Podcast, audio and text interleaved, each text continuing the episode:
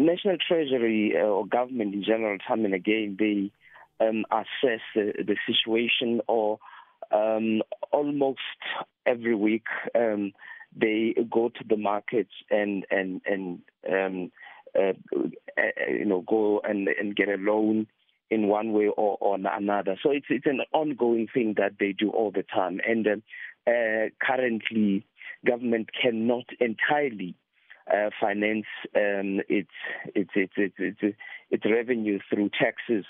So it's a mix of um, of both borrowing as well as uh, uh, revenue um, in order to continue to uh, ensure that there mm. uh, they're able to fulfill all the the the, the um, requirements uh, and obligations uh, mm. as a state. Um, so um, they they would um, do it within a, a particular fiscal framework uh, in terms of um, what the finance minister has already uh, tabled during the budget. Uh, and it must be within uh, that in terms of what are their projections in terms of their uh, debt to GDP. we know that they've already made a projection of around 74 uh, percent of debt to GDP that they must be able to be within, uh, and it must not increase um, any further. Um, so uh, it has to be done in, in a balanced way um, going forward. Um, so it's something that they would continue doing.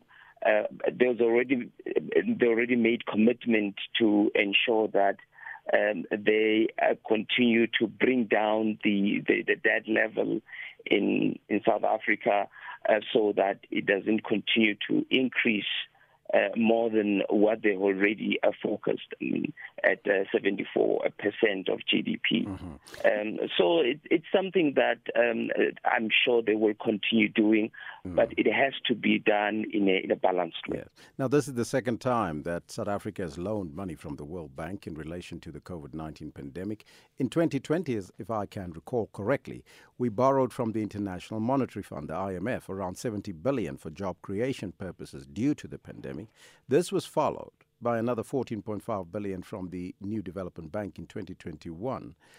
Do you think that the recent loan will be truly used to finance the country's acquisition of COVID 19 vaccine doses? And do we really require it because our vaccine uh, vaccination rate is very low in any case? I'm sure there are conditions attached to this loan in terms of what um, it must be used for. Um, so they have to ensure that actually it's used in one way or another around the issues uh, on uh, COVID 19. So um, it will be uh, used. I mean, we know that um, they already made serious commitment uh, around the rollout of um, vaccines, around the uh, some of the grants uh, that are currently being paid to people who've uh, been affected by COVID. Um, so I think um, it will be used. And obviously, one is not privy to the conditions of the loan, and usually, uh, government doesn't uh, make those conditions available to everyone to see. Uh, but what they've indicated is that the conditions of those loans, of that loan, um, is uh, is favourable.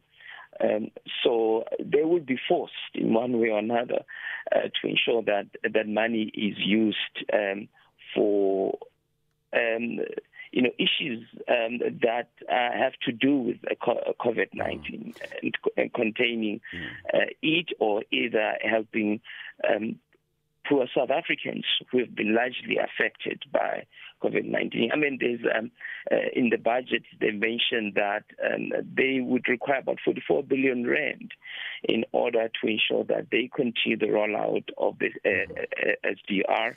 Um, in order to help millions of South Africans uh, who are who were affected by COVID 19. Uh, uh, because of some of the lockdown uh, uh, that were implemented during that time. Many could not work. Um, many could not um, find a way of, um, you know, earning an income.